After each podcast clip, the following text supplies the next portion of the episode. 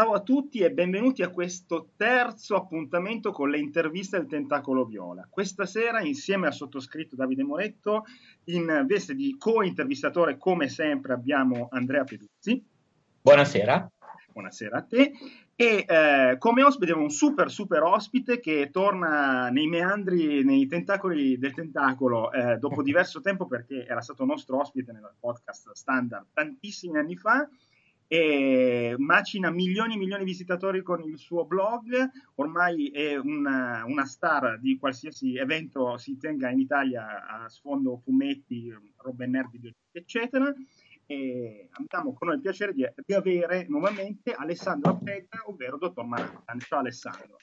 Ciao ragazzi, è troppo buono Davide, eh? così sembra che ti ho dato dei soldi però. Non me li dai, porca vacca. No, no, no, no però confermo tutto, dai, giusto perché, perché abbiamo mangiato diverse pizze insieme. Cosa... Sì, questo, questo, è vero, questo lo possiamo confermare. allora, Alessandro, grazie di essere qua con noi a assorbirti le nostre domande.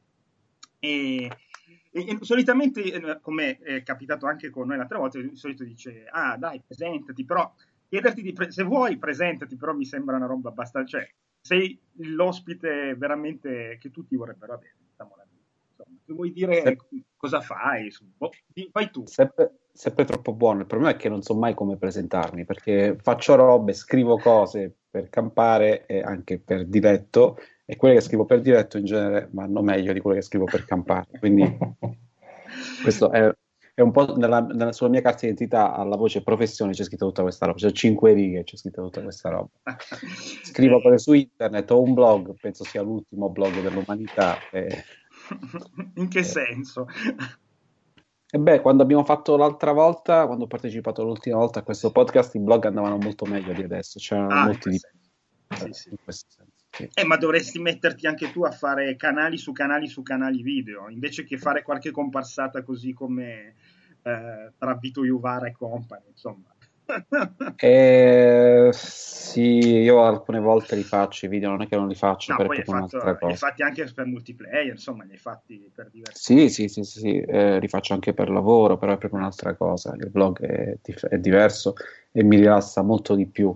Eh, è, è, più impegnativo fare i video per me, molto più difficile, quindi Beh, no, sì, sì. un'altra cosa. Mm-hmm. Sicuramente. Allora, partiamo subito, tanto del blog ci sarà tempo di poi parlarne. Allora, Ready Player One, ho visto che l'hai visto anche tu, eh, l'abbiamo visto tutti, anche tu Andrea l'hai visto perché l'hai recensito, se non sbaglio. Sì, io l'ho visto e non ho voluto leggere la recensione di Alessandro prima di stasera apposta. Io l'ho letta. E... Perché, volevo, perché, volevo, la novità e non volevo, diciamo così, farvi in qualche modo influenzare. Però ho visto perché... che l'ha fatta più tardi del previsto. Eh, perché ero in Giappone e non lo potevo vedere prima. Eh sì, sì, ho seguito, anch'io c'era, sono un lettore, un antrista di vecchia data, anche se commento poco.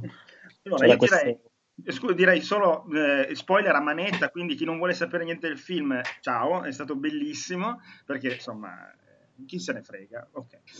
Allora, Alessandro, ti è piaciuto, non ti è piaciuto? Dai, io l'ho letta la tua recensione, ma vai a ruota libera. Allora, possiamo fare spoiler, quindi sì, ho capito sì, bene. Sì, sì, sì. E ci sono le cose molto belle, essenzialmente è molto bella tutta la parte di Shining, visto che finalmente si può dire, perché oh. ovunque ho scritto è eh, la cosa dell'albergo, eh, però la cosa figa è che non, non, mi aspettavo Shining lì, fortunatamente non me l'ero spoilerato da nessuna parte, non mi aspettavo ovviamente questo film e non mi aspettavo che avesse così tanta importanza, che un'intera prova fosse basata su quello, il che stona anche un po' con il resto del, eh, del film, nel senso che eh, dà più che altro l'idea che si sia voluto allargare talmente tanto il target da inchi- includere chiunque, eh, i, i, ragazzi più giovani con eh, l'immaginario pop degli ultimissimi anni, c'è Overwatch, ci sono giochi usciti davvero da un paio d'anni, e, e anche spettatori più grandi eh, con la febbre del sabato sera e soprattutto tutta la parte di Shining, quello, la, l'incasinatissima gara con King Kong mm. e il combattimento finale li ho trovati molto spettacolari. Tutto il resto mi ha lasciato un po' perplesso perché si, è molto diverso dal libro, che vale per tutte le trasposizioni da libri, lo sappiamo, però ehm, è diverso il tono perché eh, è, per me non è molto importante, come ho scritto nella recensione, che siano cambiate le prove, perché sapevamo che per questioni di diritti sarebbe stato molto diverso da quel punto di vista. Mm-hmm. Il fatto però che il mondo distopico in cui tutti si buttano nella realtà virtuale in Oasis per evadere, alla fine non è poi così distopico, non si percepisce per nulla il fatto che la vita reale, se non, se non per il fatto che te lo dice il protagonista eh, come voce narrante, ma non si percepisce per nulla il fatto che il mondo reale ormai eh, sia un posto squallidissimo. Questi qui che sono connessi sempre, ma non è nulla di diverso alla gente che in metropolitana sta attaccata a Facebook sì, e non stacca esatto. gli occhi un secondo. Esatto, è tutta una grande metafora di, di, dei social network, è chiaro, però anche in questo è un po' diverso, perché essenzialmente il libro di Klein era una mega pippa nerd eh, anche avvincente. A me il libro è piaciuto, però aveva delle parti davvero insopportabili in cui lui iniziava a fare il, il super fanboy di qualsiasi cosa e azzeccava una citazione sull'altra. Scriveva una recensione c'era la parte della macchina che era insopportabile. Lui scriveva che c'era questa DeLorean con la cosa di Ghostbusters, la roba di Bacaro Banzai. Iniziava a buttare là una citazione sull'altra e tu dici: Ma che diavolo serve? E, ehm, un conto è la prova costruita sul film degli anni Ottanta, un conto invece è andare così a ruota libera. Qui ehm, il film di Spielberg ovviamente si basa sull'immaginario pop in generale e quindi c'è davvero tutto, non è soltanto gli anni Ottanta, ma appunto ci, sta, ci stanno la febbre del sabato sera con tanto di Bee Gees e ci stanno le robe appena uscite, quindi è ovvio che Spielberg ha dovuto pensare anche a quelli che, oh, è uscito un nuovo film di Spielberg, andiamo a vederlo, senza s- sapere una mazza di Overwatch, di Halo, di Minecraft, di, insomma, cioè doveva per forza allargare un attimo la, il target perché sennò veniva veramente una roba super nerd per me, te, Andrea e quattro altri. Cioè. Ma tra l'altro... Che... No, scusa, vai. Scusa. No, no, no, più che... Ma... Per... Vai, vai. No, no. scusa più che per il pubblico di Spielberg, secondo me è semplicemente per una questione di cassetta, perché sì, ci sì. Si, non volevano lasciare dietro il pubblico di ventenni e di trentenni, anche se Stranger insegnato che poi ne parleremo dopo. Se volete, ha insegnato che eh, il tema anni 80 alla fine è uno sfondo dove fai robe, però è chiaro che buttarla tutta sulle citazioni e farlo tutto sulle citazioni anni 80 significava rivolgersi agli ultra trentenni e ai quarantenni. Esatto. Eh, così invece chiunque, anche chi ha 20 anni e chi ha 15, riconosce Master Chief, riconosce gli altri personaggi, riconosce i personaggi di Street Fighter e, e in tutte quelle scene in cui appaiono così tante citazioni che è impossibile coglierle ad occhio nudo, sì. c'è qualcosa comunque che è come se ti buttassero talmente tanta roba in faccia che qualcosa ti rimane appiccicato. E, ehm, questo secondo me più che altro, però ehm, è talmente vasto il campo che rischia di essere un po' meno eh, incisivo, se vogliamo, no? Sì, sì, se posso fare un commentino, io, allora, io te, temevo, allora, il rischio di cazzata grandiosa era altissimo, eh, perché il libro non si presta a un film particolarmente eh, fluido, come dicevi tu, c'è una sequela di elenchi di roba veramente anche quasi noiosa da leggere. A me è piaciuto, però c'è certi mm. momenti che dici, vabbè, oh, che palle, ho capito che ti piace palle, più buono. Però, eh, quindi, secondo me Spielberg è stato molto bravo. Temevo tantissimo la parte tutta in computer grafica dopo Indiana Jones eh, l'ultimo, il 4, che Spielberg non mi è sembrato proprio a suo agio con gli effetti speciali digitali, e invece è visivamente veramente tanta roba. E la parte di Shining, quando, cioè, quando si vede il cinema all'inizio dico, ah, ma figo, oh, c'è anche cinema, proprio è, e poi quando si aprono le porte ti ritrovi colpo nel, nel salone dell'Overlook Hotel, cioè ci sono rimasto proprio senza fiato. Sono rimasto e ho detto, ah, porca miseria, con, con anche il personaggio che chiede all'amico, oh, ma io non l'ho mai visto Shining, ho paura, cioè, effettivamente... Sì. Sì, poi è lunga quella scena, è articolata e tutta incentrata sugli elementi di Shining, quindi anche la parte, cioè... del sangue, la parte del sangue non è proprio così banale da bambino, cioè, infatti io sono andato a vedere da solo, ma non è proprio che passa liscia liscia, eh. è un po' di brividi, sarà che sapendo, essendo fan di Shining, ti, ti vengono in mente mille cose, no? Eh, sì, un po' sì. di brividini hanno fatto venire addosso. Eh. e poi la cosa che mi è piaciuta di meno forse è questo finale un po' molto Spielbergiano di altri momenti, di altri tempi, vogliamoci bene, Sì, il finale è proprio anni 80 con, eh. la carrellata e l'auto della polizia che si porta via i cattivi è proprio una roba super anni 80. sì, è vero. Proprio super anni 80 e, e quello è voluto, però ripeto, è come la colonna sonora che c'ha un sacco di anni 80 dentro in un film in cui poi gli anni 80 non sono più il tema principale, quindi sì. boh. Beh, ma tra l'altro, secondo me, nel, per dire, ecco, una cosa che mi è mancata nel film eh, è che nel romanzo mh, tutto questo mondo anche nel romanzo comprendeva praticamente tutto, ogni proprietà intellettuale, poi però la prova di Hall, delle sì, prove la erano era, cioè. la caccia all'easter egg era basata sugli anni Ottanta perché erano basati sul suo immaginario. Qua ho notato che più che altro Spielberg oltre a abbassare la, il livello d'ingresso per gli spettatori, nel senso che comunque, cioè sono, paradossalmente si sono trovato che le prove si sono semplificate quanto si è abbassato il livello d'ingresso citazionista per gli spettatori, perché è vero che ci sono mille citazioni, però se nel libro le, potevi, le dovevi scrivere e quindi nominarle una a una, e quindi a quel punto uno le doveva sapere o cogliere o leggere nelle appendici, qui in un fotogramma Spielberg ce ne infila 100.000, però quelle su, davanti, quelle che stanno davanti a tutto, secondo me sono abbastanza docili. Come sono docili le prove? Nel senso, comunque mi è sembrato che Spielberg abbia da una parte sostituito il suo immaginario a quello di Klein, che è poi quello di Halliday, ed è per quello che secondo me esce Shining, perché lui è un po' un feticista di Kubrick, e poi perché tra l'altro ho, ho letto di recente che Indiana Jones eh, e il Predatore dell'Arca Perduta è stato girato in parte su un set di Shining, quindi secondo me c'era anche quella roba lì. Però appunto anch'io sono, sono d'accordo, secondo me è un film che era più orientato ai ragazzi di oggi rispetto al libro che invece era un po' più Uh, per i vecchietti, diciamo così. Ma, ma, ci sta, deve, deve vendere. Cioè, sì, che, sì. E, e, comunque, forse la più bella rappresentazione Gundam di sempre che ho visto al cinema. Io non sono un grandissimo conoscitore del, del robot, però quando l'ho visto arrivare ho detto, eh sti cazzi, che figo che è. Beh, al cinema in un film tutto occidentale è anche l'unica, credo, ma eh, sì, peccato che il, lo, il, trailer avesse spoilerato la cosa, eh, quello sì, avrebbe sì. fatto un grande effetto, secondo me. Beh, il trailer fa anche un altro grosso spoiler, secondo me. Quale?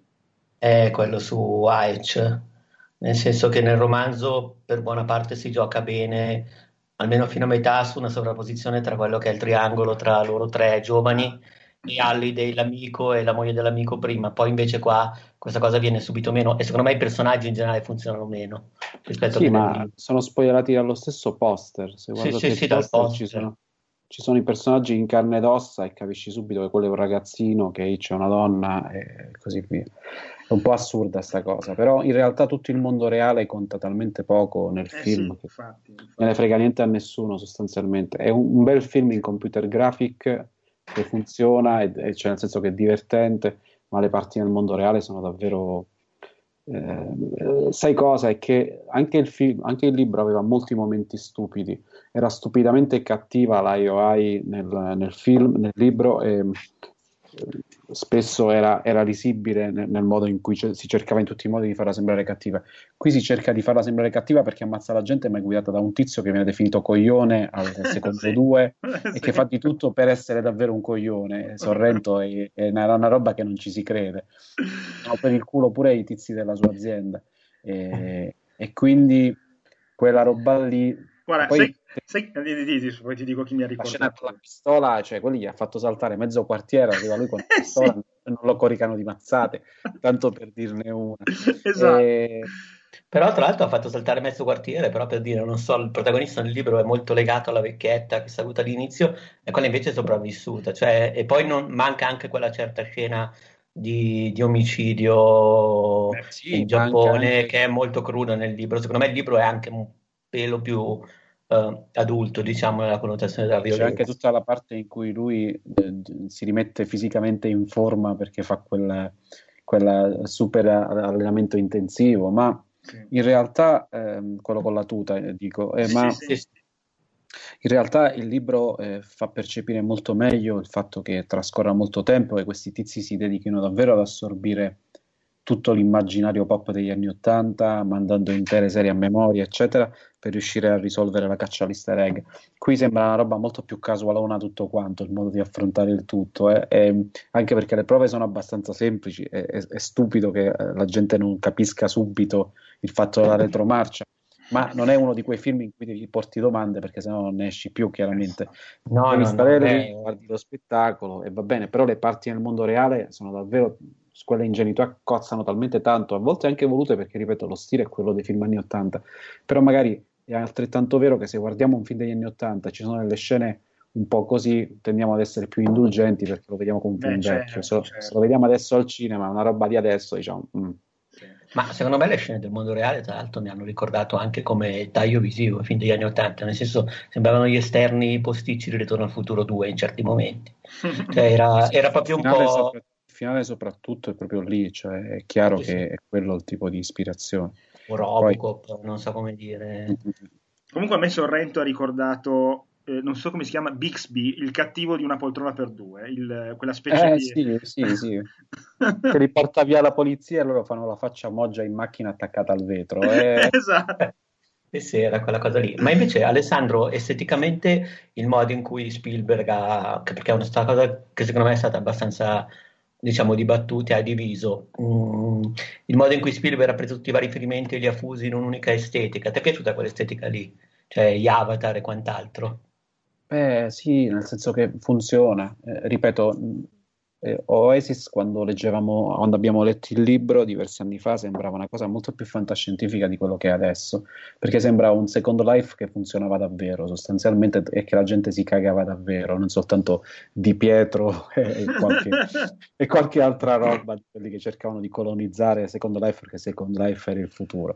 Quando leggevi quelle robe dicevi ok, bella ragazzi, eh, sono, sono, sono morti. E, ehm,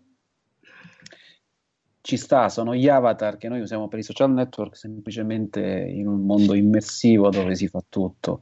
E, è molto bella la parte iniziale quando fa vedere i vari mondi, a parte le marchette ovviamente, si vede Minecraft appena parte, ma eh, la roba del, del, del, parapendio nell'uragano e quelle altre cose eh, sono molto fighe. E, ehm, secondo me funziona funziona, la corsa in automobili è molto bella, cioè la resa, il modo della corsa in automobili intendo eh, soprattutto il fatto che utilizzano i veicoli, ce l'hanno in tasca, li tirano fuori e li fanno diventare giganti, o, o viceversa quando lo fa riparare nell'officina di H. Quindi eh, funziona e funziona. Non sono molto d'accordo a tante robe che ho letto sul fatto che eh, sono più fighi che rispetto ai libri, i libri sono ah. più sfigati, i protagonisti, eccetera. È un film, è chiaro che è comunque anche la percezione del nerd è diversa chiaramente oggi rispetto a quella che aveva Klein in mente guardandosi allo specchio. Klein era proprio uno di quelli della rivincita che la rivincita l'ha avuta solo dal punto di vista finanziario, quindi eh, esteticamente è rimasto uno della rivincita dei nerd. Quindi da quel punto di vista, se, secondo me non, non, è che... No, di, vai, vai. no, dicevo un'ultima domanda, poi, ma il, cioè, da parte mia, ma il, ehm, lo sgherro di Sorrento, quello con il teschio, cioè, è un personaggio tirato fuori da qualche cosa o è originale? No, è originale, è ma ricorda, sì, mm. ricorda i super cattivi Marvel, DC, eh, ah, okay. i, i, cattivi cosmici, ne ricorda almeno tre o quattro diversi messi assieme. Sembra anche un po' cattivo dei, un cattivo dei Power Rangers con quella teschio sulla panza. Sì, eh, sì. non hai fatto neanche lì... Skeleton. Sì, a, me, a me è un cattivo dei cartoni tipo The Real Ghostbusters. o quei sì, cartoni no. anni 80 di, quel, di così. Tra l'altro lui non, in Italia non passa, perché se vedi il film italiano non passa, però è interpretato, io a quel punto lo sapevo già perché li, sovrappo, li sovrapponevo da, uh, dall'attore che fa un po' il, uh, il, lo Steve Jobs spiegato in Silicon Valley, non so se vi è mai mm, capitato. Sì, sì, sì. Però a quel punto secondo me io gli vedevo addosso la sua faccia, il suo modo di fare e a quel punto mi funzionava abbastanza, ecco.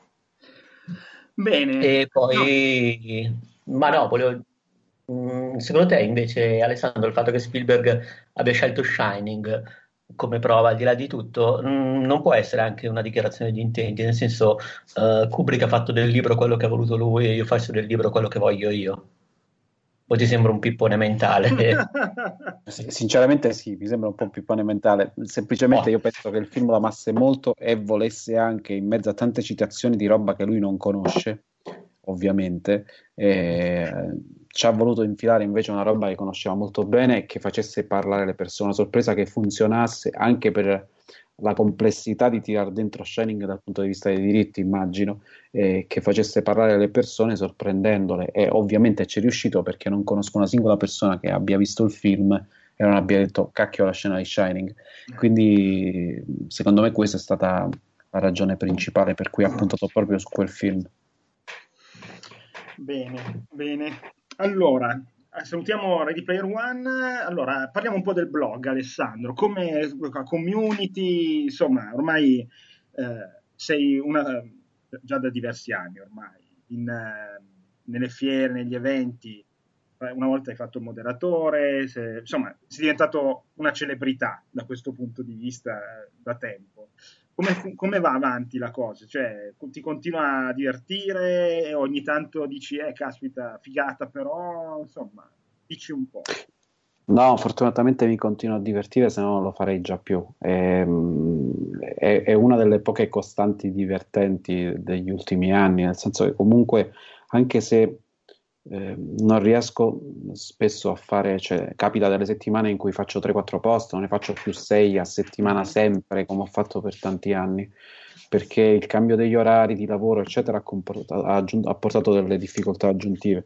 Però è comunque una cosa che mi diverte sempre tanto, perché il blog nasce essenzialmente dalla voglia non solo di parlare di cose che mi piacciono, ma anche dalla curiosità intellettuale di scoprire cose. Quando mi metto a fare i listoni sui costumi di un supereroe o su quello, quello, sulle corporation malvagie che ho fatto oggi, anche se chiaramente ne ho scelte, ne ho scelte soltanto 10, eh, perché non avevo molto tempo, però eh, sono cose che mi piace scrivere perché mi piace andare a fare quel tipo di ricerca, far mente locale, tirare giù le liste, oppure andare a vedere un vecchio film con la scusa che poi devo scriverci il post, ma in realtà lo faccio perché mi piace rivederlo. Quindi mi ha dato l'opportunità il blog di fare tante cose negli ultimi anni. Eh, sono estremamente grato a quello che mi ha dato il blog. Eh, quando qualcuno mi scrive che è stato di aiuto in periodi difficili, io rispondo sempre che è stato di grande aiuto anche a me. È strano perché facendolo io, però per la community che c'è dietro, i ragazzi che comunque sono molto in gamba e sono, molto, sono spiriti molto affini al mio. E, ehm, è stato un, un, pungolo a comunque a continuare a fare le cose che mi piace fare anche in periodi in cui le cose non andavano bene, magari era forte la tentazione di mollare un po' tutto, insomma. Ma infatti in uno dei post eh, forse più seri, personali, citavi anche il fatto che eh, ci sono delle persone che ti leggono che a un certo punto, cioè appena magari c'è un attimo, appunto, magari non un post al giorno o c'è un attimo di abbassamento del, non della qualità, lasciami dire, però boh, eh, fai un post quasi normale, ecco, sono lì a rompere i coglioni e dire, eh, però non sei più come una volta, mi ricordo di aver letto qualcosa del genere in qualche. Eh, a voglia. Ma quanto Ma... ti rompe il cazzo una roba? Cioè, nel senso, eh, mi scuso con gli ascoltatori, ma io veramente una roba del genere... Quanto mi... ti frantuma i coglioni? Esatto. Eh, guarda, al momento niente, nel senso che... Eh, negli ultimi anni, vabbè, ci fai il callo a certe cose, no? Di, di, certo le critiche, quando sono così gratuite, soprattutto, non, sì. non, fanno piacere, però a volte fanno ridere, perché mi ricordo tutta una discussione su un forum, non ricordo esattamente dove, ma nacque questa discussione perché uno scrisse: Ho capito che gli è morto il padre, che ha problemi di salute, e questa però non è più divertente come una volta. E la eh, Madonna! Al di là, al di là della, dell'umanità della, della, della cosa, eh, partì tutta la discussione e uno gli chiese, un ragazzo dell'altro che partecipava a questo forum, scusa ma tu da quanto lo segui? No, io da due mesi. Cazzo.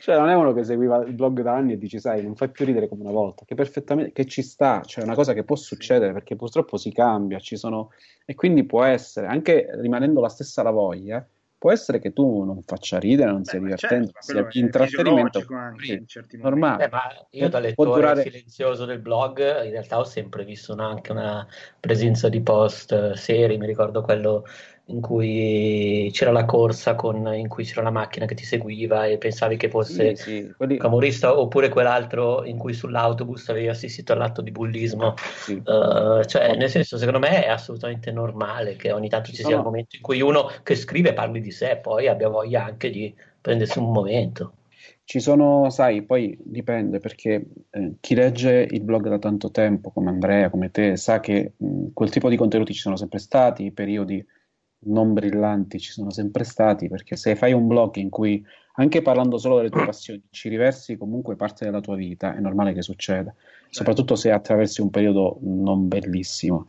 per usare un eufemismo, eufemismo. ma eh, eh, se sei un lettore più casualone, che ti vuoi fare due risate, tipo, che ne so, leggi solo i riassunti di Game of Thrones o questo, magari non te ne frega niente di, di, chi scrive queste cose. Una cosa bella dell'antro che dicevo è che si è creato un rapporto di amicizia con dei ragazzi, alcuni li conosco ormai di persona, ma anche quelli che non ho mai visto nella vita. Quando capita che ci si incontra, c'è comunque la cosa di vecchi amici che si incontrano, perché è più facile avere tante cose in comune con delle persone che ti scegli, con delle persone di una community di cui ti senti di far parte, rispetto magari, so, a dei colleghi o a degli amici che vedi t- tutti i giorni, ma che ti sono capitati e che magari non apprezzano le cose che piacciono a te o non hanno semplicemente una forma mentis prossima alla tua. E... Sì, sì, no, assolutamente vero. Chi, chi è affezionato a una community è affezionato a tutti quelli che ne fanno parte, me e tutti gli altri. Chi è lì solo per le risate, il giorno in cui non ride più, dice: Oh, ma rimettiti a far ballare la scimmia, che facciamo qua? Che io mi devo dire. Quindi, una volta che capisci questo, sinceramente te ne freghi. A me dispiace molto quando leggo qualcuno che, ehm, eh, che, stimo, che trova deludente quello che faccio in qualsiasi campo, ma se sono persone di, di, su internet eh, è così. Eh sì. Su internet un, leggevo un po' di tempo fa una discussione, si parlava del fatto che eh, prima c'era ehm, questa cosa questa polarizzazione estrema per cui su internet tutto faceva cagare o era meraviglioso, o era un capolavoro o era una merda. Adesso invece la filosofia della scuola di pensiero del capolavoro sta perdendo, eh, sta perdendo follower perché sì, magari qualcuno apprezza qualcosa non ne parla, si parla molto soltanto del negativo delle cose, quindi è una merda, fa cagare, è diventato eh, una chiave di lettura di qualsiasi cosa. E quindi eh, questo è un po' un problema. È un problema un po', tra l'altro, dettato anche dall'evoluzione della comunicazione su internet perché più la comunicazione si è estesa dai forum, una volta su internet c'erano i newsgroup, c'erano i forum e si parlava tantissimo. Adesso c'è una fruizione per lo più passiva dei contenuti, per cui si scorrono feed infiniti sui propri smartphone mentre si va al lavoro e non si, inter- si interagisce molto di meno, eh, non si commenta e quelli che commentano in genere lo fanno, non tutti ovviamente, ma molti di quelli che commentano, soprattutto su YouTube, aprire un video di qualsiasi argomento, lo fanno per scrivere ah fa cagare, ah merda. Sì, ah, sì, cioè, sì, sì, sì. E sarà sempre peggio, eh? E sarà sempre sarà sempre peggio la, la, la tendenza è sempre questa. E quindi è un peccato perché questo impoverisce tutti. Il fatto che si discuta di meno e che la qualità delle conversazioni, ovviamente generalizzando, eh, esistono rose certo, eccezioni, certo, sì, sì. però che in generale eh, si tenda verso questo principio. A me fa specie quando vedo siti eh, con argomenti che hanno, ne so, che ne so, un post con 5.000 condivisioni e 0 commenti perché cioè, è stato condiviso da 5.000 persone, vuol dire che 5.000 persone hanno trovato interessante quella roba, ma nessuno ha perso due secondi per scrivere cosa ne pensa, per interagire con chi l'ha scritto. La tendenza è E la tendenza è quella. Sì. Eh sì. Beh, un momento di, di, oscurantismo internetico questo. Vabbè, è perché con i social network e altro internet eh, è passato, non so come dire, e adesso è diventato paradossalmente un riflesso di una parte della società, eh, come dice Alessandro, cioè che esprime piuttosto malcontento, piuttosto che dire che ha apprezzato una cosa è meno rischioso sempre dire che ha fatto schifo, oppure sì. non commentare. Sì, sì, no, è, è una cosa a cui mi capita di pensare spesso, in effetti, adesso mi è venuta anche un po' di malinconia. Eh sì, è malinconico perché internet doveva renderci la vita migliore. Ora vedi che invece i social network sono diventati, sempre generalizzando, eh, siccome dei luoghi dove ci sono tutti, sono diventati una gogna in cui si insultano le persone, tutto fa cagare, perché è più figo dire tutto fa cagare che dire ah, ragazzi, però a me questa cosa è piaciuta. Ti voglio poi a dire dove non esiste la disparità di pensiero, dove chiunque deve pensare quello che pensano tutti gli altri ed è una tristezza davvero assoluta. Però... Aspetta, abbiamo avuto davvero il futuro distopico. Ce, la, ce l'abbiamo esatto. adesso il futuro distopico. Ce l'abbiamo adesso, il presente... È più distopico questo che quello di Ready Player One, dove almeno si divertono con quella roba, capito? Ma soprattutto sì, una sì. grafica da paura. Eh, è vero, è vero. Non lagga, non lagga, liscio, sì. Vai Andrea. Ah, uh, sì, io esco da questo momento di malinconia per entrare in un altro momento di malinconia, cioè appunto del citazionismo. Mm, allora, io mm, penso spesso, poi magari a torto, eh, per carità, che in qualche modo la cultura del citazionismo, cioè del parlare tra amici per frasi fatte, citando i Simpson, Pulp Fiction o quant'altro, è in qualche modo ferma oppure un prodotto degli anni 80-90. Uh, ci ho provato a riflettere, ho pensato, boh, magari perché all'epoca avevamo Uh, per ragioni di supporto, di palinsesto, avevamo accesso a una quantità limitata di contenuti. Cioè, banalmente le videocassette che uno aveva in casa erano sempre quelle, guardava ripetizione.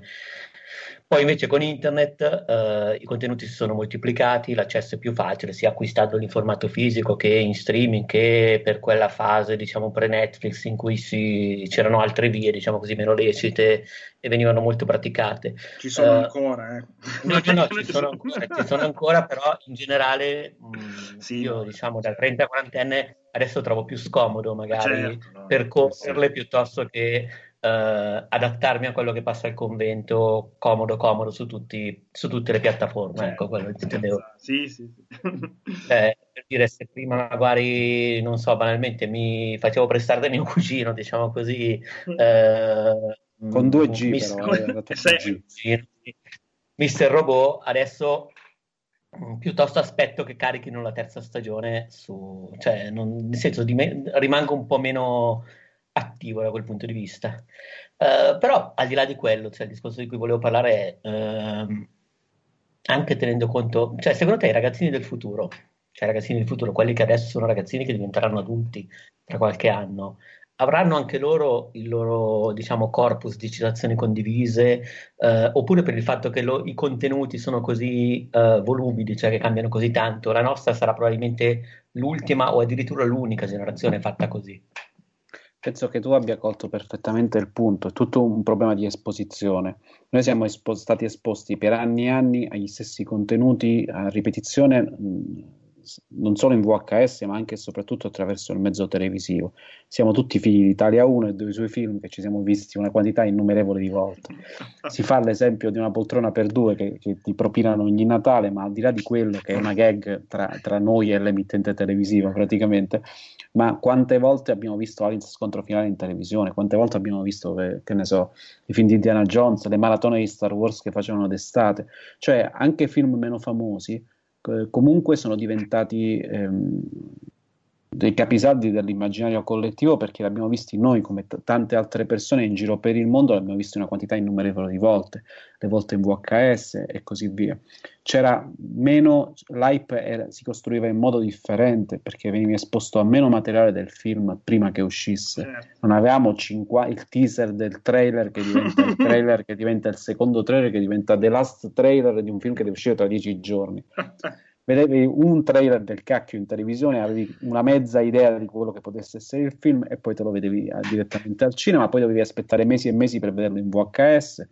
Adesso se ti perdi un film ce l'hai in streaming o sulla pay tv dopo tre mesi, esce in Blu-ray dappertutto, cioè è impossibile perdersi un film che ti interessa davvero. E, e i, fil- i, contenuti sono così tanti rispetto a un tempo, la quantità di film grosso modo è la stessa, ma pensiamo soltanto alle serie tv. Noi abbiamo un immaginario collettivo, sì negli anni Ottanta con un certo eh, lasso di, di eh, serie tv, di cui in America vedevano un episodio a settimana, noi ne vedevamo uno al giorno a ripetizione, ma quello era il quantitativo di episodi. Quindi semplicemente il figlio di Mitch Buchanan in Baywatch cresceva e rimpiccioliva di episodio in episodio, tanto tutti lo guardavano per le tette e non gliene fregava niente a nessuno del ragazzino. Però... Io sai che non mi ricordo che ci fosse un ragazzino.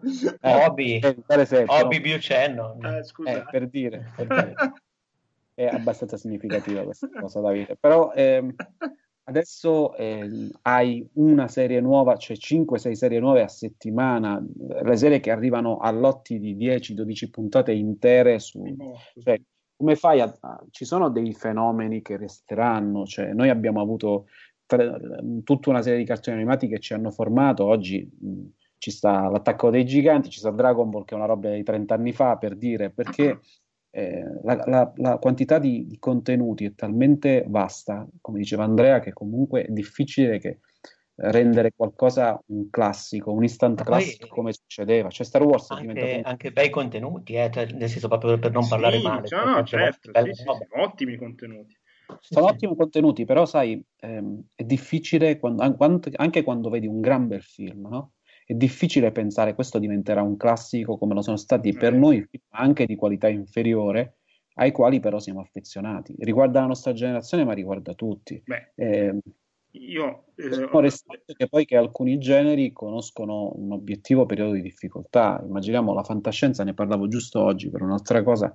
La fantascienza tra la fine degli anni 70 e i primissimi anni 90 volendoli potremmo anche lasciare fuori gli anni 90, ma comunque fino al 92-93, nell'arco di 15 anni abbiamo avuto i film di fantascienza più, alcuni dei film, dei film, di fantascienza, quasi tutti i film di fantascienza più importanti della storia sì. del cinema. Se togliamo Kubrick e un paio di altre cose, abbiamo quasi tutti i film concentrati in quel periodo.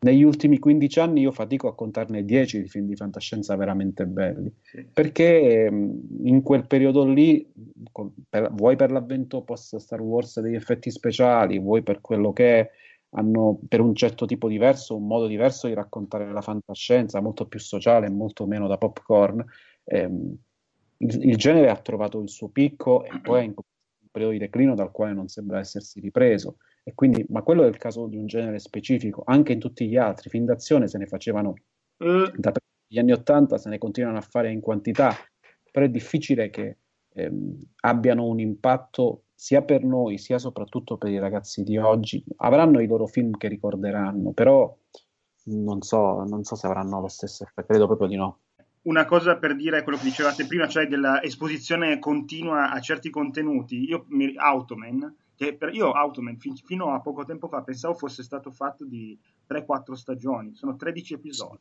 e basta. Sono solo 13 episodi. esatto, cioè, è, incredibile questa cosa. Io rivedevo sì. Automan e Manimal su Italia 1. Anche me- prima uno, poi l'altro. Anche Manimal, stavo dicendo la stessa cosa, sembrava che si trasformasse sempre negli stessi animali, è perché erano 8 puntate. Quindi... Esatto, 8 puntate otto puntate non hanno fatto att- io pensavo però ma poi anche mi pare auto- autoconclusive no? cioè comunque sempre sì sì sì sì, sì, uh, cioè sembravano anche di più proprio perché in realtà erano anche cioè non, non, mi ricordo una narrazione orizzontale in queste serie qua. No no non esisteva una narrazione orizzontale. Era, ah. era molto rara quantomeno. Erano tutte quante ehm, basate sul singolo episodio tant'è vero tutta trama verticale, tant'è vero che erano perfettamente intercambiabili, come dicevo prima, gli episodi. Eh. Dei team, non, tranne l'ultima stagione dove hanno provato a, a, a, concatenare gli episodi con una storia mh, che guardassi prima un episodio piuttosto che un altro, anche in America non li hanno mandati in ordine nell'ordine non li hanno mandati in onda nell'ordine giusto, tant'è vero che l'ultimo episodio che hanno girato non è stato l'ultimo che hanno trasmesso, tanto per dirne una, perché comunque la storia era sempre la stessa. Sì. Manimal sembrava si trasformasse sempre in tre animali, no? Il eh, cielo, la pantera e il serpente, ma su otto episodi alla fine nemmeno tre volte per episodio, quindi per animali. Fantastico, fantastico. Ma è, è, iniziato più o meno con, almeno mi sembra con Twin Peaks, eh, che ho iniziato ad associare le serie. Prima c'erano magari gli sceneggiati, mi ricordo Nord e Sud con Patrice Waits, che però duravano pochi episodi.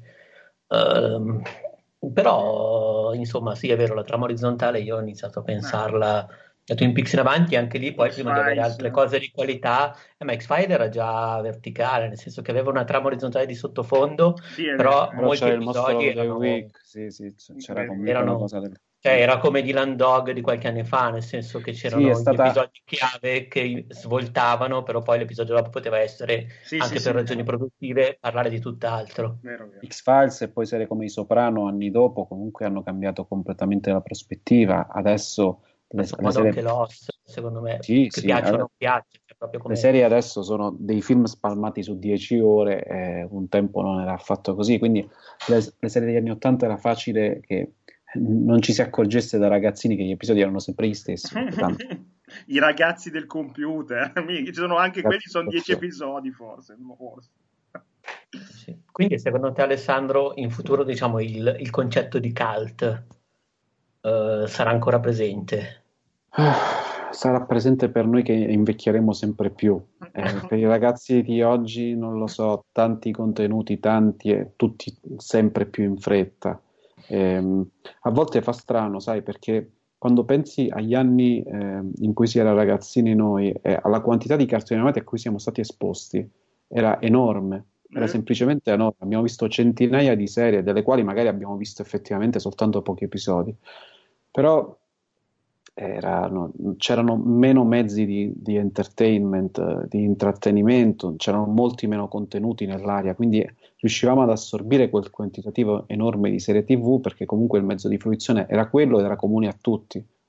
Pensa adesso, cioè il fatto di aver visto tutti la stessa cosa in televisione la sera prima, cosa che succedeva, io andavo a, quando andavo alle elementari, la mattina dopo si parlava del film che si era visto, perché tra i pochi canali televisivi che c'erano a scala di, a, di, portata nazionale, alla fine tutti guardavano lo stesso film. Se c'era un film d'azione, certo, un film d'avventura, certo. tutti guardavano quello. Se c'erano i visitor in televisione. Ricordo la prima, la prima di Rambo me la ricordo. Stavo ancora. pensando proprio esatto. ai Visitors, ho detto adesso dico i Visitors. sì, perché ovviamente da ragazzini se ne parlava molto perché faceva impressione. Adesso è impossibile, cioè si può parlare di una partita, se è una partita importante la vedono tutti, ma per il resto è talmente frammentata la scelta tra 3000 cose diverse, canali e lo streaming che è slegato da qualsiasi orario che non esiste più quel discorso lì. Quindi anche la sedimentazione del cult. Film come Ghostbusters sono diventati dei cult perché hanno colpito l'immaginario collettivo e si è incominciato da allora a, riemp- a ripetere le battute, a farli diventare un'icona. Adesso è molto più difficile, molto molto più difficile. Ah. Però Alessandro, secondo te l'aspetto rituale che noi avevamo, ad esempio, non so, appunto nell'elementare di che per, per, nel nostro caso probabilmente era generazionale, nel senso che con poche eccezioni, come dici tu, il giorno dopo a scuola e in tutte le scuole d'Italia, secondo me, eh, si parlava di un certo film che era uscito la sera prima, che avevano dato la sera prima. Adesso magari invece ci sono, mh, si sono segmentate queste cose e magari l'aspetto rituale viene consumato nei social, nei dibattiti o in cose del genere. Cioè, però secondo te c'è ancora oppure è una cosa che si è affievolita molto? Si è affievolita molto, anche i social, no? Il social principe di queste cose è Twitter, però se vai a vedere chi lo usa, innanzitutto Twitter ovviamente ha un numero di utenti infinitamente minore rispetto a, non solo a Facebook ma anche ad Instagram però comunque non sono i ragazzini che um, guardano la roba a scuola e poi la commentano. Uh, su Twitter vanno tantissimo, che ne so, i commenti su uomini e donne, sull'isola dei famosi, sono robe comunque eh. fatte un po' per sfotterle, un po' per altro, ma da un pubblico di trentenni per lo più o comunque prossimi a quell'età. Eh, cioè, danno Indiana Jones come hanno fatto ieri in televisione, diventa trend topic perché ne, parla, ma ne parlano i quarantenni e i trentenni, non lo guardano di certo i ventenni. Indiana Jones eh, su, in televisione con i, le pause pubblicitarie, cioè davvero una, un tipo di fruizione che è sempre più lontano da quello che sono i ragazzini di oggi, non solo di quelli che hanno 12-13 anni che magari non ci pensano nemmeno a guardarsene in televisione una roba del genere, ma anche e soprattutto eh, di quelli che sono più piccoli, che saranno la prossima generazione di spettatori o che sono già adesso una generazione di spettatori. Quel tipo di ritualità è ovviamente perduta, è una roba che e qual è secondo te la, la, loro? La loro è mi attacco sui social e sto sui social innanzitutto, perché la cosa, la, per completare il quadro triste di prima c'è eh, la, l'autismo da social è un fenomeno molto preoccupante. Ma quindi il c'è il contenitore che... senza contenuto, cioè non c'è un contenuto sì. che innesca. Sì.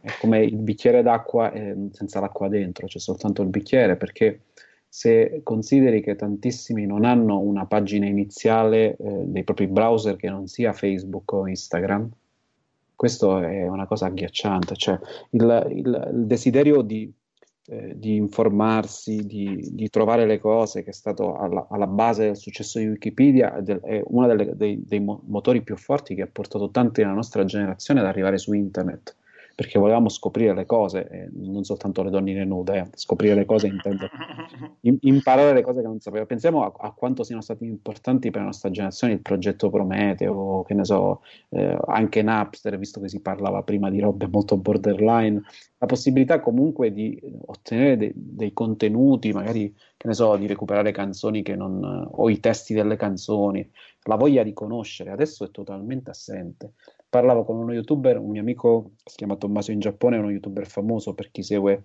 le cose del Giappone, e ho fatto con lui diversi viaggi lì in Giappone e mi diceva che una delle robe più agghiaccianti sono i commenti che gli fanno su Facebook. Sì, ma che ore sono lì in Giappone? Ma valgono mille yen. Cioè, ma il tempo che tu scri- impieghi a scrivere a noi youtuber e, a- e sperare che quello ti risponda, ma vai su Google ci metti un secondo, no? Sì. E, no, perché molti non, non, hanno proprio Google come pagina iniziale, c'è una tendenza a non utilizzare più i motori di ricerca che è, è impressionante. È la, differenza, è la stessa differenza che corre, mi viene in mente, tra eh, l'Oasis Decline, che era un Oasis di ricerca delle informazioni, di recupero del passato, e quello del film. Per sì, sì, è perfettamente calzante come esempio. È, ehm, è un eh, il contenitore, i social e tra l'altro il fatto che gli algoritmi di Facebook penalizzino le, le pagine ehm, eh, diventa sempre più vuoto perché anche chi sta su Facebook princip- stava su Facebook principalmente per seguire delle pagine di intrattenimento, di informazione, no? anche come, come aggregatore di notizie poteva andare bene Facebook se tu seguivi 10 canali di news e avevi le informazioni. Adesso, per evitare di farti uscire da lì dentro, gli algoritmi penalizzano sempre più le pagine, quindi tu vedrai soltanto, vedi soltanto in bacheca gli stati dei tuoi amici che commentano cose o che scrivono i loro pensieri sulla vita, l'universo e tutto quanto, e, e pubblicità di giochini, app per fare i selfie più fighi, quelle robe lì che ti escono. E quindi anche da lì tendi a uscire sempre meno.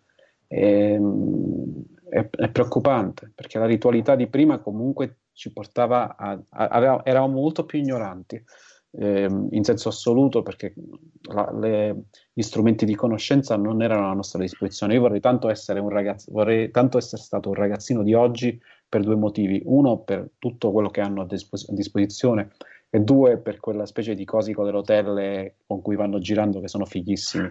vorrei, vorrei, avere nove anni per fare pure un Martin McFly a girare su uno di quei cosi a rotelle in piedi. Però ehm, eh, hanno questi strumenti, però se, anche lì un surplus di informazioni e poi non te ne fai niente. Pane per tutti gli sdentati digitali di oggi, insomma. Questa è molto bella come cosa. Qual è stata la prima cosa che avete cercato su internet, vi ricordate? No, assolutamente no. No? no. I testi di una canzone, credo, eh. I testi di una canzone, sì. Assolutamente no. Io ho informazioni su Twin Peaks mi ricordo perché mi era rimasto e perché non sapevamo allora non c'era proprio niente cioè io mi ricordo che la prima volta da un centro sociale di Como c'era la prima volta la connessione così ho cercato Twin Peaks e c'erano siti stranieri già pronti che ne parlavano e così. No, non mi ricordo proprio ma no, io me lo ricordo me lo ricordo perché mi ha colpito poi ripensarci. Uh, posso fare un'altra domanda? sì sì a Davide? Sì, sì, sì eh, puoi, ti, ti, do il permesso. eh, siamo sempre in tema, nel senso, visto che la nostra generazione, probabilmente la nostra, di, di quelli che adesso hanno dai 35 ai 45, ecco, diciamo, generalizzando, mh, mm, è probabilmente l'unica, vabbè, è un discorso molto, molto blasonato, che è nata in tempi digitali, analogici e poi è passata al digitale. Uh, questo secondo te però ci ha dato, volendola giocare in maniera molto, molto anche uh, simbolica, una sorta di... cioè quale potere abbiamo tratto da questa cosa, da questo unicum? Al di là della vecchiaia, dici? Cioè, ah, al di là della vecchiaia, sì, sì, sì. Ah sì, secondo me è un po' quello che dicevo prima, la curiosità ci è rimasta addosso. Ehm, l'essere nati in tempi di povertà di informazioni, in cui le informazioni le dovevi andare a pescare in un'enciclopedia, affidarti ai, ai 15 o quelle robe lì. La UTET, Conos- noi avevamo in casa la conoscere quelle, universi- quelle enciclopedie per, per, bambini che i nostri poveri genitori hanno pagato fior di soldi, ehm, pensando che poi sarebbero servite e durate nel tempo, invece no. E quello è nostra, il nostro vantaggio. Ehm, ce ne facciamo mo- poco perché il mondo va in un'altra direzione, chiaramente, perché tra l'altro non sono i suoi fruitori a decidere chiaramente come debba andare, ma chi eh, mette in moto la macchina e non parlo di teorie del complotto, ma è ovvio che i social network non sono eh, onlus e hanno interesse a mm. farci dei soldi e per farci dei soldi vogliono che tu utilizzi quei mezzi digitali in un certo modo. Eh, Se posso ris- che no, sì, no, a noi rimane questa, questa, curiosità intellettuale di sapere, di, di, smontare i giocattoli e vedere cosa c'è dietro. Mm. Penso sia l'unico, davvero l'unico vantaggio che ci resta nel passaggio dall'analogico al digitale. Noi, se posso rispondere anch'io, noi più che un potere abbiamo una grande responsabilità, eh, qua citazione, tac, eh, del fatto di, dato che siamo quelli che hanno visto nascere il mondo digitale, eh, verso i nostri figli abbiamo la responsabilità di introdurli nel migliore dei modi, di eh, dire, prepararli a una situazione dove saranno eh, a contatto con tutto il mondo sperando di, che evitino errori che vedo fare ad altri ragazzi, bambini, genitori. E, e non è un mondo semplice il mondo dei social network, de, di internet, del, basti vedere tutte le problematiche di cyberbullismo, cose del genere, o comunque i pericoli che si possono nascondere in una chat sbagliata per un ragazzino o una ragazzina. Quindi, secondo me, abbiamo anche questa grande responsabilità, visto che abbiamo in qualche modo visto la nascita del mondo digitale e siamo in grado, come diceva Alessandro, di vedere un po' dietro il, il sipario, no? di capire cosa c'è realmente dietro. Eh, abbiamo questa grande responsabilità verso le, la futura la, la, generazione subito dopo la nostra, poi ovviamente mai più, perché comunque la generazione dopo la nostra è nativa digitale ed è ovviamente cioè, mio figlio io, ha, ha, ascoltato delle musicassette perché avevamo mangianastri vecchi in casa, perché, però se no anche lì, grazie ai Guardiani della Galassia, forse si ricorda cos'è una musicassetta. Mm-hmm. Portiamo il fuoco, vorrei dire che sarebbe una bella immagine se non fosse che in The Road lo scenario era cenere, morte e distruzione e capitalismo, che è un po' l'internet di oggi. Ma... Ah, madonna. Andrea, dove sei? Vado, sono qua. Vai, vai, no, stavo pensando a un articolo che avevo letto qualche tempo fa di, non so se vi è capitato seguirlo, del disinformatico Paolo Attivissimo che aveva, eh, diciamo così, fatto un'indagine nelle scuole tra ragazzini, così e molti di loro più che altro pur essendo padroni di un certo tipo di linguaggio digitale, non ne conoscono minimamente il background, per cui banalmente piuttosto che scaricare un video che a loro piace lo guardano in streaming e basta, cioè utilizzano solo banda, oppure non sanno niente delle differenze tra hardware e software o... Uh, cioè, ci ho pensato perché è un articolo interessante perché davvero è... Mm, non so come dire, non scindono il contenuto del dispositivo tante volte. Beh, io non ho ancora capito a 44 anni come funziona un giradischi, quindi insomma adesso... ah no, è vero, quello neanche io però, ottima osservazione. La magia, la magia. È chiaro. È e ha portato un po' di ottimismo. Magia 33G. esatto. Ah. Okay. Dunque, Alessandro, vado ancora io perché e siamo sempre, diciamo, vabbè, alla fine l'intervista rientra in qualche modo nella cover story di Outcast che era di Player One e quindi un certo tipo di, di argomenti, uh, però questo secondo me interessa anche a Davide, nel senso, uh, io sempre Mm, da spettatore, da appassionato di Ritorno al futuro e, bravo, anche di terrore. Sì, ho sempre pensato, diciamo, quando ero ragazzino, cioè quando guardavo Ritorno al futuro che mi ha ambientato negli anni Ottanta, eh, ho sempre pensato, ho iniziato a pensare al cosiddetto a un ciclo dei 30 anni, nel senso che negli 80 di Ritorno al futuro il Marty tornava nei 50 perché era un'America che era un'età dell'oro, però era anche simile agli 80, nel senso che in qualche modo, mh, mm, non so come dire, ne condivideva parte della storia dei valori. Allo stesso modo, quando sono entrato negli anni 90,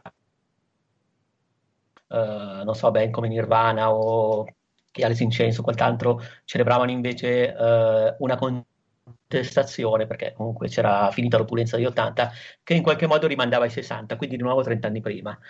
Uh, poi per qualche anno dopo il uh, poi siamo ritornati negli anni 80 praticamente più o meno inizio di 1000 perché secondo me c'è stato un primo ritorno negli 80 attorno al 2005 poi sembravamo di nuovo nei 90 nel senso che secondo me c'erano dei segnali che in questo riciclo che secondo me è sempre più veloce cioè non è più trentennale nei 30 anni, secondo me, è l'età che passa da un ragazzino a un individuo, quindi un uomo che cerca di ricomprarsi la sua infanzia. Però a un certo punto, diciamo, ho sentito che si rientrava nei 90, non so, con il ritorno di Twin Peaks, il ritorno di X-Files, su un gioco come Timberwheat Park che rimanda sempre a X-Files, Twin Peaks, quelle cose lì, uh, e anche il look, banalmente, il design, tutte queste cose. Poi però con Stranger Things siamo ritornati di nuovo e a me sembra di esserci passato ormai per la terza volta negli 80. Cioè, in pratica io ho la sensazione che ci sia un ciclo uh, che sia iniziato più o meno attorno al dopoguerra, e eh, che si stia sempre di più stringendo, cioè che stia diventando sempre, sempre più veloce. Cioè che se quello di Zemeckis, che era un ciclo di 30 anni, per cui dall'85 al 55, e poi non a caso poi Ritorno al futuro parte seconda andava nel 2015, ed era di nuovo un ritorno degli anni 80 perché vanno nel caffè 80 e hanno di nuovo quel tipo di estetica lì per quanto diversa e più sparata mm. cioè adesso invece ho la sensazione che il ciclo si stia restringendo allora da un lato c'è anche da dire che gli 80 hanno un loro status come i 50 per certi versi, di età dell'oro che manca ai 90, che sono più cupi. Mm, però in generale ho proprio questa sensazione di diminuzione, non so, non, forse non sono riuscito a, a no, spiegarti nel migliore dei modi. Uh, però secondo te, dal momento che secondo me questo ciclo, per dirla proprio, non sono un sociologo, quindi la mia si basa solamente su un'osservazione grossolana della cultura pop, per cui è quello che uh, però secondo me è un ciclo che è iniziato nel dopoguerra. Secondo te che cosa potrebbe azzerare di nuovo il ciclo? Ma secondo me il ciclo, proprio per quello che dicevamo, è difficile che vada avanti in eterno, tanto per iniziare. È, ehm, è un, un, figlio del consumismo, la, la, è una figlia del consumismo, una nostalgia a cicli almeno ventennali perché se pensiamo ad Happy Days, per esempio, tornava un immaginario di vent'anni prima, sì. perché in genere si parte dai vent'anni che possono essere 30 come ritorno al futuro, perché il meccanismo della nostalgia è rivenderti quando sei adulto e lavoratore quello che ti piaceva da bambino e che non potevi permetterti, o che comunque è lontano nel tempo, perduto, eccetera, e quindi oggi poi con l'avvento del, dei siti d'aste come eBay a partire dalla fine degli anni 90 questo ha significato ricomprarti la collezione di Masters che tua madre ha regalato a quei cazzi di bambini poveri maledetti che sprendiamo i nostri giocattoli. Eh, giusto per fare un esempio com- doloroso comune a tutti. Eh, Soprattutto i bambini poveri. Io ce li ho ancora, ce li ho ancora in garage. Eh, beato te. Eh, questo, questo, meccanismo del ciclo ventennale di nostalgia è funzionato per tanto tempo perché negli anni 90 sono tornati di moda. Negli anni 80 c'era un, tutto un revival degli anni 60, nei 90 dei 70 ed è vero, ah, negli anni 2000 si è, si è partiti già con gli anni 80. Perché ehm, gli anni 80 sono tornati? Perché gli anni 80, come dicevi, oltre ad essere considerati un periodo felice, allegro e spensierato, ehm, gli anni dell'adonismo reganiano, del drive-in e tutto il resto, alla fine sono anche gli anni che hanno, si sono sedimentati in quel tipo di cinema di cui parlavamo all'inizio e quindi c'è un ritorno agli anni 80 che non è soltanto fine a se stesso, perché Stranger Things è ambientato negli anni 80, non solo per essere per la nostalgia degli anni 80 in quanto tale, ma soprattutto per la nostalgia di quel tipo di cinema che si va a riprendere e citare all'infinito, eh, i film eh, prodotti da Spielberg. E quindi sì, sì. ci si rivolge pensa, a quel tipo aspetta, di... Che, che, che, che per dire, scusa, mi è venuto in mente, io pensavo davvero di essere uscito dal ritorno degli anni 80 più o meno eh, con Donny Darko, che era partito dalla, dallo, da, che era di nuovo nell'87-88, quindi secondo me da lì si stava uscendo e poi è vero, siamo, siamo, ritornati, siamo ritornati di nuovo lì. È Scusa, un fenomeno che... Sì, è un fenomeno che ha, ha, tanti volti. In Super 8 di Abrams si cerca, è un primo esperimento di un ritorno posticcio agli anni 80 eh, in Stranger Things ce n'è un altro e ce ne sono tanti altri, è anche frutto del fatto che molti dei creativi che oggi hanno ruoli importanti a Hollywood hanno 30 o 40 anni e quindi ricordano con affetto, i quarantenni ricordano con affetto come noi quel, tipo, quel periodo in cui sono cresciuti, ma soprattutto è, ehm, è figlio, degli eventi, è figlio del, della necessità di raccontare quel tipo di eventi.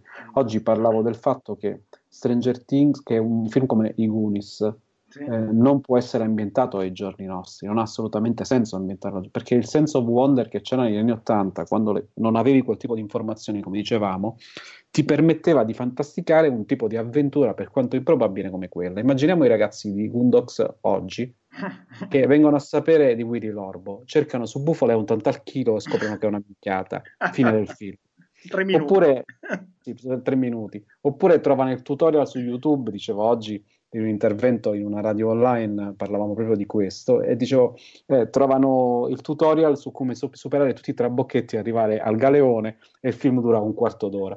E, ehm, il mondo era più grande e più complesso cioè complesso uguale in realtà ma semplicemente più misterioso per i ragazzini degli anni 80 e quel tipo di magia di sense of wonder che era frutto dell'ignoranza specifica del non avere tanta, tante possibilità come si hanno oggi di informarsi, di vedere le cose. Immaginate anche solo la ricerca di, tramite una mappa, che roba antiquata che sia adesso. Fai ricerca con Google Immagini, sovrapponi a Google Maps e in due secondi hai trovato il punto, non devi andartene in giro in bicicletta, lo puoi fare tutto da casa tua. Puoi trovare il tesoro di Willy Lorbo, Lorbo semplicemente seduto davanti a un cacchio di computer. E quindi, okay, quando si quindi cerca... tu stai dicendo che, stai dicendo che scusa, che eh, al di là della nostalgia del ritorno così, gli anni 80 hanno proprio intrinsecamente questo valore. È chiaro, è chiaro, è un, un valore di un tipo, di un modo di vivere l'avventura che adesso non, non, non puoi fare più. Tra l'altro i Goonies, come ho scritto tante volte, erano un Indiana Jones all'altezza di ragazzino anziché essere inventato negli anni 30, era inventato negli anni 80, ma poi non c'era tutta questa differenza, perché ovviamente per dei ragazzini che vanno in giro in bici potevano essere gli anni 30, potevano essere gli anni 60 di Stand By Me o anni 50, non mi ricordo quando fosse ambientato il, il film. E, ehm, non cambia nulla, cioè è la periferia americana da attraversare in bici o la Calabria da attraversare in bici negli anni 80 era, era uguale sostanzialmente. Quindi è per questo soprattutto che c'è un ritorno degli anni Ottanta. Tant'è vero che in Ready Player One, al contrario, come dicevamo prima, eh, si è fatto l'opposto, cioè anziché utilizzare quel tipo di immaginario che era presente nel libro, se ne è scelto uno molto molto più ampio.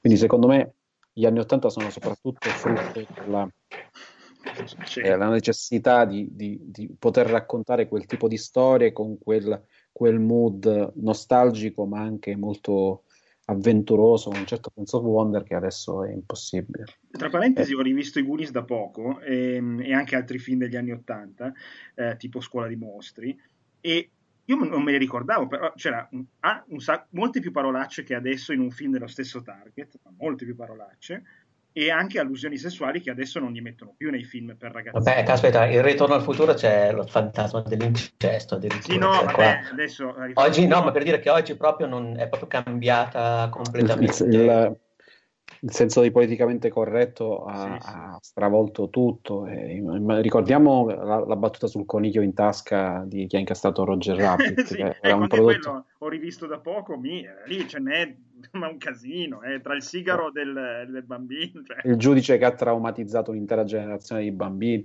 Eh, era proprio diverso il concetto. Comunque, per rispondere alla domanda di Andrea e chiudere il discorso sui cicli di nostalgia dovremmo fare come i giapponesi che hanno un unico periodo, il periodo Showa, quello dell'imperatore che va dal, dagli anni 20 all'89 per la nostalgia.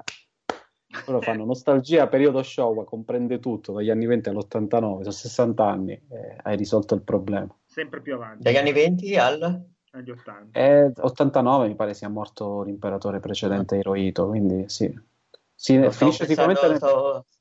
Sto pensando a 20 Century Boys, che è un po'... Dice sicuramente uh... nell'89, però non mi ricordo quando sia nato di preciso, però negli anni 20, 25, 26. Beh, no, cioè era importante quello che dice, che perché tutto il discorso che abbiamo fino adesso fatto è in qualche modo, diciamo così, ristretto a quella che è la società occidentale, americana e filiazioni, quindi in effetti mm, già in Giappone sicuramente se la vivono diversamente.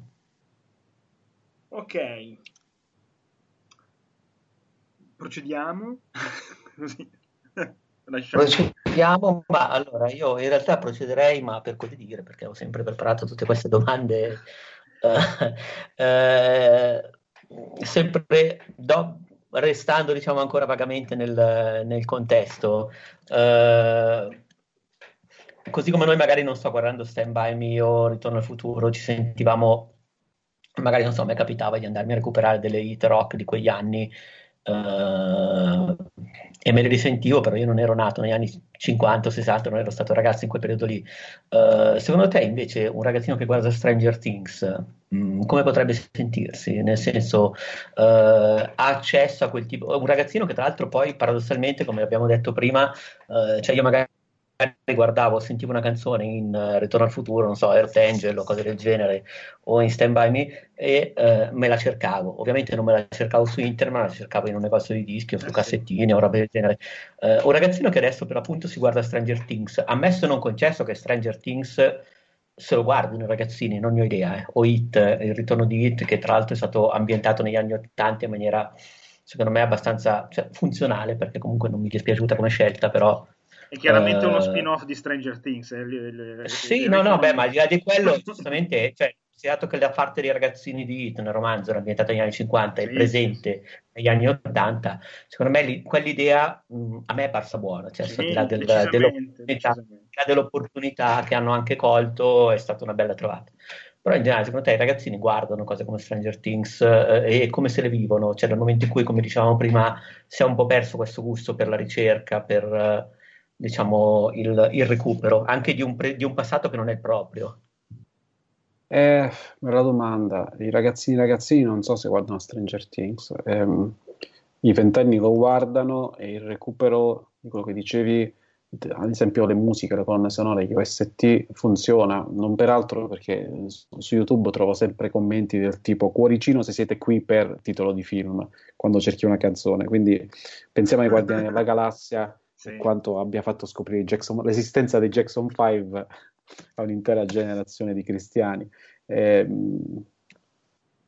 però sì, il, il, gusto dell'approfondimento è una roba, un'altra roba in via d'estinzione, sempre generalizzando per carità, ma perché c'è tanta roba che si contende nel nostro poco tempo libero, il nostro poco tempo da svegli, che ormai non c'è più differenza tra le due cose sostanzialmente.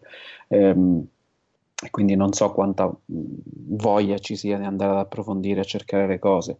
Noi lo facevamo perché quella curiosità era anche figlia dell'esigenza di riempire i tempi morti e ne avevamo tanti. Eh, sono, sembrano discorsi molto da vecchietti quelli che stiamo facendo, ma è così perché se pensiamo che sono passati 20 o 30 anni, ma che è più, è più della vita che hanno trascorso su questo pianeta molti dei ragazzi di cui stiamo parlando, in alcuni casi è il doppio della loro età, eh, ci rendiamo conto che sono effettivamente discorsi da vecchi. Ehm, sì. sì. non è che suonano come, sono proprio discorsi da vecchi. Quindi sì, non so, non so non so quanti poi andranno a cercarsi le cose, quanti... Ehm, il fatto di, di, andare a recuperare un romanzo da cui è tratto un film, che è una cosa tipica che noi facevamo, no? tanti di noi hanno iniziato a leggere romanzi perché eh, determinati tipi di romanzi perché leggevamo una citazione su Dylan Dog, su Martin Mister, in una serie tv, in un film. Vabbè, ma io banalmente mi sono letto It Romanzo perché era passato su Italia 1 la serie. Esatto. Prima non mi era capitato di leggerlo, ecco, pur, pur essendo Hai visto già il film in per target, la TV, i due episodi, ma credo anch'io, eh, perché il periodo grosso modo è quello, non ricordo l'ordine, ma credo anch'io. Ma perché poi era 92-93 quando l'ho mandato era, in Italia. Era tipico che vedevi una roba, veniva, veniva, ripubblicata come ancora oggi avviene su, sull'onda del fenomeno televisivo, del film, eccetera, e te andavi a leggere.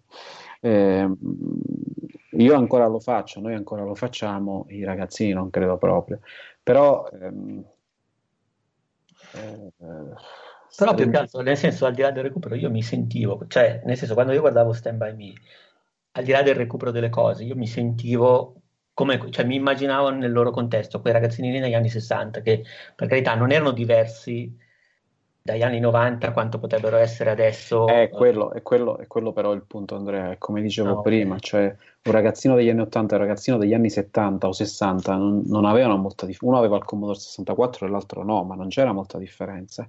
Pensiamo al ragazzino degli anni 70 che andava in giro in bicicletta, giocava all'Atari 2006 e poi andava in sala giochi a giocare a Space Invaders.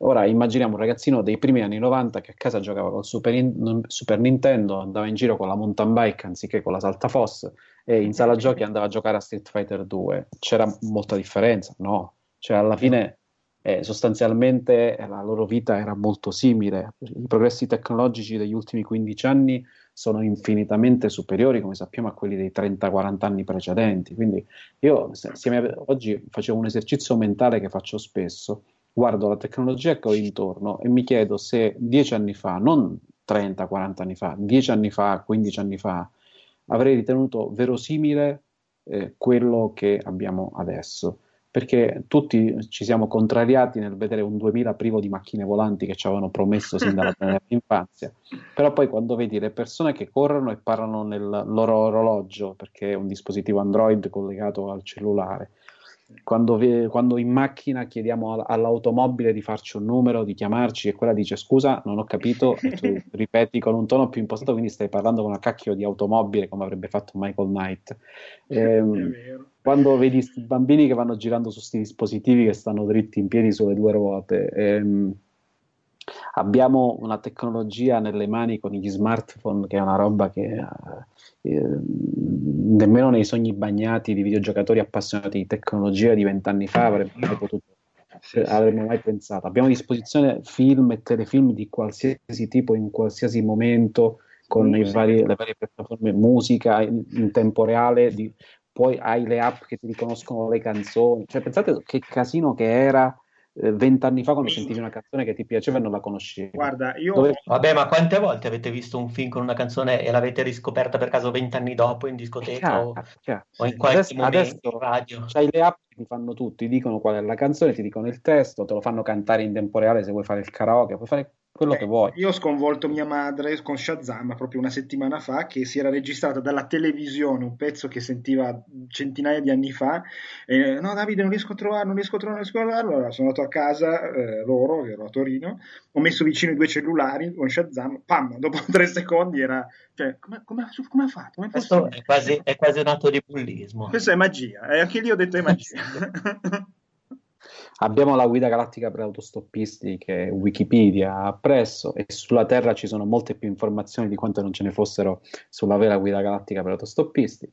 Beh, e... ma anche usando WhatsApp, cioè io adesso raggiungo, ieri sono andato al cinema a Milano, è una cosa che, e l'ho fatto in 40 minuti, abito a Como, quindi eri vicino. l'ho fatto in 40 minuti, 35 senza perdermi. Cioè, ma io fino a 15 anni fa, a parte che ho uno scarsissimo senso di orientamento, non so leggere le cartine però una cosa del genere era una cosa che andava pianificata. Sì, sì, sì. sì, sì e soprattutto potevi... chiedevi a un sacco di persone. Madonna, sì, sì. Milanesi che poi mi tra... ieri, a parte che anche ieri a un certo punto mi è partito, mi è partito per un momento il navigatore e lì mi sono andato un po' allo stato brado e la gente che mi suonava, io mi sento veramente provinciale quando, quando guido in una grande città, però è vero, sì, comunque è la cosa che secondo me invece era meno, è meno aspettata, che mi sarei aspettata meno, cioè fermo restando che il presente è di gran lunga più incredibile, secondo me, di quello che mi aspettavo da ragazzino, dal futuro, al di là delle auto volanti, perché in fondo noi avevamo un immaginario che era più fisico, invece c'è stata la piega digitale, che non era prevedibile per certi versi. Uh, ad esempio il fatto che, non so, uh, anche un social network me lo sarei immaginato come uh, Half-Life e invece alla fine per il fatto che ci sono stati i telefonini si sono imposte delle modalità che sono con delle interfacce più simboliche, più semplici. Cioè, spero, spero le... che tu intendessi Second Life. Second Life, sì, scusa, scusa, scusa. Sì, sì no, no, però appunto... Mh, a, Freeman concetto... non piace, a Freeman non piace questo commento. Eh. esatto. No, però ah, davvero non, non, avrei, non, avrei, detto, cioè che anziché la, la, la, costruzione dell'avatar che sembrava quello, cioè social network, roba così, potevano funzionare come là. Invece abbiamo avuto Facebook che è la foto con le immagini e la bacheca, che è quasi una roba più vecchia. Sì, sì, vero. vero. Bene. Ma allora, Alessandro, un, una domanda sul tuo girovagare per il mondo. Eh, come, quando sei andato per la prima volta in Giappone o negli Stati Uniti, a prima di tutto, che, dove sei stato tra le prime due? Negli Stati Uniti o in Giappone? Sono stato negli Stati Uniti nel 2004, sì, negli Stati Uniti. E come l'hai vissuto i viaggi adesso da persona che vive a Cosenza e sei finito a New York, non so, sono, o a Los Angeles, per, non, non so dove. So, sono finito a Los Angeles. Eh. Il, l'impatto ovviamente con Los Angeles è stato brutto perché Los Angeles fa cagare, come sanno tutti quelli che ci sono stati, però il mondo allora era molto diverso da oggi perché in 14 anni si è rimpicciolito tantissimo il pianeta. Adesso è molto più facile viaggiare e soprattutto grazie a YouTube, a Google Maps e a tutto il resto abbiamo una perfetta cognizione, come diceva prima Andrea, eh, vai in un posto anche se non ne sai niente, non ti trovi all'avventura. Eh, immaginate a com'era il Giappone 15 anni fa, eh, quando non c'erano turisti in giro, c'erano pochissimi rispetto ad oggi, non, ha, non eri connesso mentre andavi in giro, non c'era il wifi. Ehm, adesso è molto più semplice esplorare qualsiasi parte del, esplorare, girare qualsiasi parte del pianeta, sia in termini di costi, di spostamenti, sia soprattutto in termini di informazioni. Ecco, eh, a proposito, citando l'argomento di prima della tecnologia del futuro, per me una cosa che è veramente magica è l'app del translator che adesso ha comprato Google, e tu inquadri una scritta in un'altra lingua e sì, sì. vedi sovrapposto nella tua. Cioè, una roba. No, veramente? Sì, sì, sì. sì eh. anche, anche, i tradu- traduttori simultanei, tra l'altro, ne, stanno, eh, ne stava per uscire. Ho visto su Indiegogo un po' di tempo fa uno con, direttamente con gli auricolari, che è proprio mm. il pesce babele di Douglas Adams. Cioè, te li metti nelle orecchie e ti traduce quello che ti sta dicendo uno in un'altra lingua. E No, adesso è molto Infatti... più semplice viaggiare, certo. Sì, sì, dopo vi passi il link però di questo. Perché... Assolutamente, anche il, il, semplice fatto che il traduttore base di Google, se scatti la foto di una scritta e sottolinei, evidenzi il testo e te lo traduce in qualsiasi lingua, ti fa capire quanto sia più semplice tutto, ma sì, sì. adesso, sempre per quel discorso della pigrizia, se vuoi una volta, fino a pochi anni fa, se volevi vedere il cambio di una valuta, dovevi cercare un sito che lo fa, adesso qualsiasi roba butti in Google, che ore sono, fammi questo calcolo, sì. quanti, quanti, euro sono 5.000 rupie del Bangladesh, eh, ti, ti traduce tutto a distanza, quindi ti dà una risposta all'istante. Se però non lo vuoi fare, puoi scrivere al mio amico youtuber e gli dici: Senti, ma in Giappone che ore sono? Eh, perché è più pratico. Sì, sì, è già giusto, è lo youtuber. eh, e invece il Giappone, come, che effetto ti aveva fatto quando ci sei andato? Eh, il Giappone è un effetto pazzesco perché era una roba che sognavo ovviamente di visitare da tanto tempo e il mio grosso rimpianto è di non aver mai visto in prima persona il Giappone degli anni 90 che era quello che mi sognavo mm. già nel 2005 era una bestia un po' diversa e sarebbe cambiato molto poi negli anni a venire perché adesso che vuoi la globalizzazione per quanto si rimanga un posto fighissimo il Giappone e lo shock culturale visto i ragazzi che erano lì per la prima volta, comunque è sempre fortissimo, soprattutto per chi è cresciuto con l'immaginario come il nostro a base di cartoni animati, videogiochi, anime, manga. Però ehm, ricordo che 14, 13 anni fa era tutto molto diverso. Eh, c'erano questi telefonini che per noi erano fantascientifici, con la televisione in diretta, che erano robe che per noi erano completamente fuori eh, c'erano i navigatori eh, a colori con i, con i, palazzi in 3D nelle macchine e i navigatori da noi se ne avevano ancora pochissimi. Era tutto molto diverso, il gap tecnologico, è, le, le, console, i videogiochi erano avanti, ricordiamo, uscivano dopo eh, da sì, noi. Vero, vero. Il gap tecnologico si è di gran lunga assottigliato, e quindi da quel punto di vista anche il mercato stesso dei videogiochi giapponesi non è più quello di una volta però comunque rimane un posto da sogno per chi ha questo tipo di passioni, perché è come un pellegrinaggio alla Mecca, vai lì e, e vedi e rivedi cose che ti fanno sentire in pace con il mondo. E dove i treni arrivano puntuali, senza lui. dove i treni arrivano puntuali senza aver avuto lui. Hanno sì. avuto anche loro la loro dittatura, però. Però continuano ad arrivare puntuali. Sì, sì, eh, Alessandro, invece tra... No, no, scusa, vai. No, non hanno smesso alla fine della dittatura militare, cioè comunque loro, all'epoca imperiale. I treni continuano ad arrivare puntualissimi. Bravissimi. Ma invece rispetto al, diciamo, a quello che era il tuo bagaglio prima di affrontare i primi viaggi in Giappone e negli Stati Uniti, quello che era il tuo bagaglio, diciamo così, di immaginario, per cui mh, molte cose generazionalmente ti sono arrivate familiari attraverso i media, eh, al di là delle somiglianze, delle cose in cui magari ti sei trovato a casa tua senza senza, sapere, cioè senza esserci mai stato. Quali sono state invece, eh, magari anche solo in Giappone, le dissonanze? Beh, eh, la, la, sopravvivenza in termini di alimentazione penso sia stato il, il primo grande impatto perché sai, tu ehm, andavi in Giappone um, dieci e passa anni fa, ti aspettavi di, che le persone parlassero inglese, una, c'era una serie di luoghi comuni che ti giravano nella testa perché appunto le cose, c'era, non c'era YouTube, non c'era Twitter, non c'era un sacco di robe che adesso ti danno più un'idea. Io vedo molti ragazzi che sono al loro primo viaggio e sono informatissimi sanno un sacco di cose perché si studiano prima il posto. Eh, all'epoca non era così e quindi anche solo imparare un minimo di giapponese e di frasi minime per riuscire a mangiare qualcosa se non andavi in un posto dove c'erano locali per turisti con i menu in inglese era, era fondamentale e mi ricordo i primi viaggi a mangiare le cose da, scegliendole in vetrina perché c'erano le riproduzioni in cera dei piatti e eh, magari ti aspettavi, aspettavi qualcosa e trovavi una roba completamente diversa, ti aspettavi un dolce e tiravi fuori una roba salata, tanto per dirne uno. Eh. Quindi quello fu l'impatto un po' più difficile, però era anche affascinante quello perché ti dava molto l'idea da sono finito in un altro mondo e devo affrontarlo. E, quello ovviamente si è perso perché con i traduttori automatici e tutto il resto è molto più semplice farsi capire e parlare anche con una persona. Non succede che un commesso ti tenga lì bloccato 20 minuti perché lui ti vuole far capire che ti vuole fare il duty free, tu non capisci che ti vuole fare il duty free. State lì eh, fino a quando non arriva uno che parla inglese a, a calare un velo pietoso su tutta la pantomima, butta, gittando un ponte tra, tra, i due scogli linguistici che si fronteggiano come Scilla e Cariddi, uno da una parte e uno dall'altra. Quindi questo, questo non avviene. Ah, bene. Allora, Andrea, dai, ultime due domande, così poi lasciamo tranquillo dopo solo un'ora e mezza il povero Alessandro. uh, vai.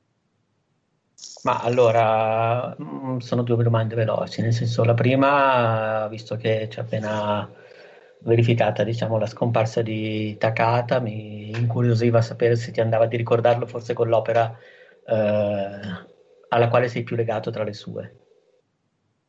Beh sì, eh, una tomba per le luce, lucciole, che io continuo a chiamare una tombola per le lucciole anziché la tomba per le lucciole che è il suo nuovo titolo, è un'opera clamorosa per tanti motivi diversi. E mi ha sempre fatto molto strano il fatto che nello stesso anno lo studio Ghibli abbia fatto quello e, e Totoro, perché rappresentano proprio due modi diversi di, di, di, vedere le cose di persone peraltro molto affine come Takata e, e, Miyazaki.